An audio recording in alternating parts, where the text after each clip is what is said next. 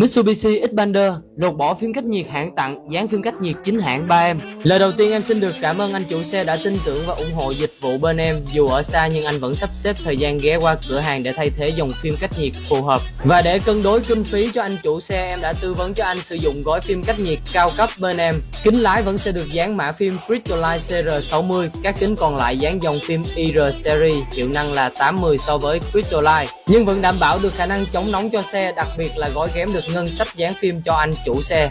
Sẵn đây em sẽ hướng dẫn anh chị phân biệt hai mã phim này của ba em. Mã IR series cũng có ký hiệu chữ 3M rõ ràng cân đối giống Crystalline nhưng được in liền và mã IR series không có hiệu ứng phát quang đỏ cam khi gặp nước vì nó là dòng phim gốc ceramic. Anh chị nào chưa phân biệt được dòng phim quang học 3M Crystalline có thể tham khảo clip trước của em ạ. À.